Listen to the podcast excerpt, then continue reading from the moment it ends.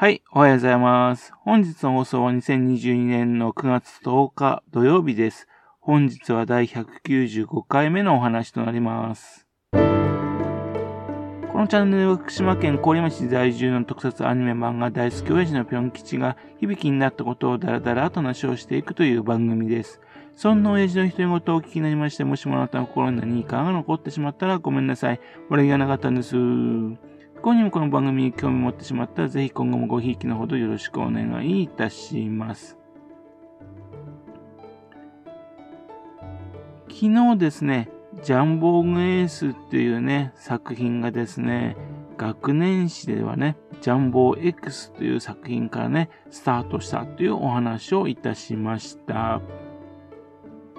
ジャンボー X がですね、ウルトラセブンの弟分としてね、登場してきましてね。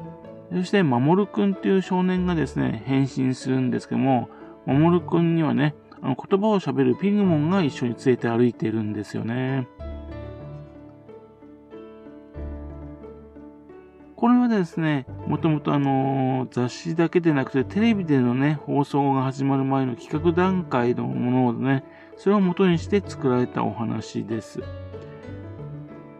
というので、このジャンボー X ですが、実はソフトビニール人形にもなってるんですよね。ジャンボー X は小学館の学年誌の小学1年生などにですね、1970年の4月号からですね、11月号までですね、8ヶ月にわたって連載されました。で、翌年の12月号にジャンボーグエースというタイトルで改めまって、えっ、と、連載されたんですね。で、放送されたジャンボーグエースはですね、1973年の1月なんですよ。そこから1年間放送されました。というわけで、あのー連載開始から、ジャンボー X と連載開始から約3年経ってからね、えー実写化されたってことですね。ストーリーはですね、15光年離れたグロース星からですね、巨大怪獣を使ってですね、地球侵略が、を開始するんですね。そのグロース星人にですね、兄を殺されたパイロットの立花直樹がですね、全宇宙平和を願う願うですね、地球の兄弟星のエメラルド星人からですね、地球を守るための巨大ロボットのジャンボーグエースを送られると。と、直樹のね、あのー持ってるセスナ機、それが変身してジャンボーグエースになって戦うっていうものです。途中からですね、あのー軽自動車のホンダ Z がね、変身して、ジャンボーグ9っていうね、ロボットも登場してきまして、その2台をね、使い分けて戦う形になります。っていうんで、結構ですね、子供の時見ていて非常にワクワクした作品なんですね。なんといっても、それまでの操縦桿を使って戦うんじゃなくてね、あの手足を動かすとその通り動くっていうのがね、非常にね、ワクワクしたところだったんですね。この作品はですね、つばやプロのね、うん、創立10周年を記念してね、えーファイヤーマンだとかウルトラマンタロットなどでね、作られた作品です。で、ここから話は飛びますけども、須賀川市の光の町ですね、それができましてね、えー、そしてあと2015年の7月にですね、5000うんと住民が5000人になったんですよ。その達成記念の企画としまして、須賀川市 M78 光の町観光課のお姉さんの愛称を募集しますっていうのが始まったんですね。そこにはですね、あのーウルトラマンらしいね、女性の姿があるんですね。えっと、ウルトラマンの特徴の的なトサカみたいなとこはありません。で、黄色い目、そして体はね、銀色と青の模様と。そしてあと、カラータイマーはないんですね。で、額にはですね、下のがちょっとついてます。ちょっとですね、ウルトラマンの種族としては異質な感じなんですね。ちょっとプロフィールが書いてあるんですがね、え仕事、光の町の住民の皆さんに町の魅力をお伝えすること。で特技、ウルトラ語、それから地球の言葉、怪獣の言葉がわかること。好きなことはガールズトーク、美の追求、そして性格、明るくてしっかり者がいいおっちょこちょいでたまに同時。ちょっと自慢なこと、元ミス光の街で優勝したこと、ハート。それからあと、秘密なんですが、ずっと憧れてるウルトラヒーローがいる、だそうです。というんで、そのキャラクターにですね、えっ、ー、と、名前を付けてねっていう募集があったんですよ。その後ですね、名前が決定いたしました。113件のね、応募の中から決まった名前をですね、グランプリ取ったのは、ピアニーという名前です。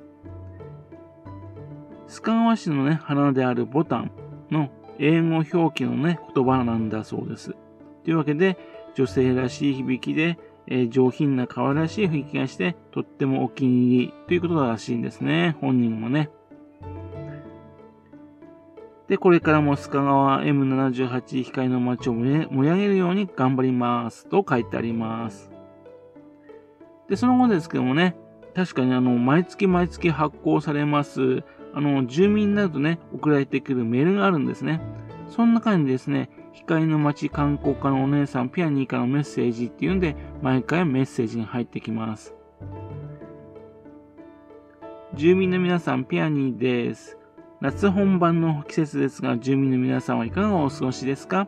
私は夜風に吹かれながらするお散歩が最近の日課です。みたいな感じでね、彼女は毎回毎回書いてあります。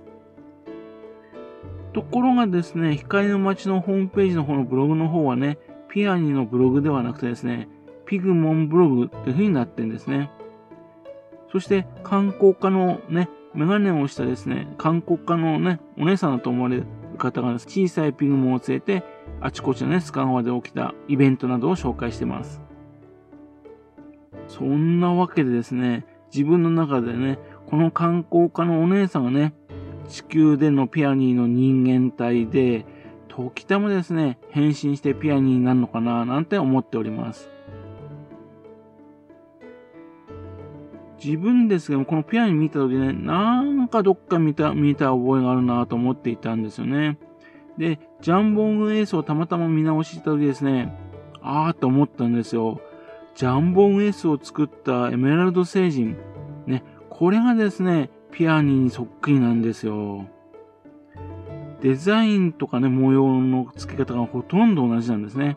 ただしですね、エメラルド星人はね、男なんで声は能谷五郎さんなんですけどもね。ちなみに学年誌の方でですね、1973年ですね、内山守さんによるジャンボーンエースが連載されてまして、そこではエメラルド星人が登場してます。そして、エメラルド星はですね、M78 星雲の中にあって、ウルトラの星とね、同盟を結んでいるっていう説になってるんですね。あ、だから M78 星雲のね、光の国がね、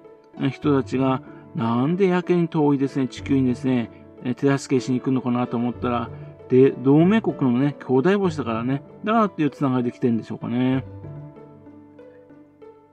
ところがですね、2009年の12月にですね、大怪獣バトルウルトラ銀河伝説ザ・ムービーっていうのがですね、の映画公開されたんですが、その中にですね、大勢のウルトラマンが登場するんですが、その大勢のウルトラマンの中に、エメラルド星人らしき4人組がいるんですよ。まあ、エメラルド星人がね、ウルトラマンの中にいるのは、ウルトラマンレオンがね、光の国の住民じゃないのにね、ウルトラマンの乗ってるのでね、まあ、それと同じことなんで別にいいのかなと思うんですが、このね、脚本を担当した後藤淳也さんっていう方がですね、昔見たね、内山桃さんのザ・ウルトラマンが大好きだったらしいんですね。というんで、特殊造形のね、品田陶器さんにですね、ザ・ウルトラマン風にっていうんでね、依頼したそうなんですよ。それで内山守さんの描く様々なウルトラマンのね、造形をしたらしいんですね。その時ですね、このエメラルド星人っぽいのもですね、えっと、復活したのかななんて思ってんですね。ここからはですね、私の勝手な予想なんですけども、ね、しかしこの映画用に作ったものなんだけども、あまりに他のウルトラマンとデザインが違うんでね、全然使い道がないと。困ったなぁと思っていったら、ね、須賀川市の方でね、観光 PR 用にね、なんかね、ウルトラマンが使えないかみたいな話が来たと。っていうんで、だったらこれが使ってないから使ってみては？っていうので、観光家のね、お姉さんになったのかなーなんて思ってます。これはあくまで勝手な私の想像です。妄想です。でもですね、実際にこのように動くことができるピアニーがね、存在するっていうのはね、これを使わないと損ですよね。どうにかね、光の国とね、交渉いたしてね、えっと、ピアニーがね、使わせてもらってね、ピアニーを主人公にしたね、怪獣映画、身を作ってくれないかなと思ってるんですけどね。自分なんかね、女性のウルトラマンのね、戦うのは見てみたいと思うんですけどね。無理なんでしょうかね。はい。それではまた次回よろしくペンキさんお宝の話もお付き合いくださいね。本日もお聴きくださいまして誠にありがとうございました。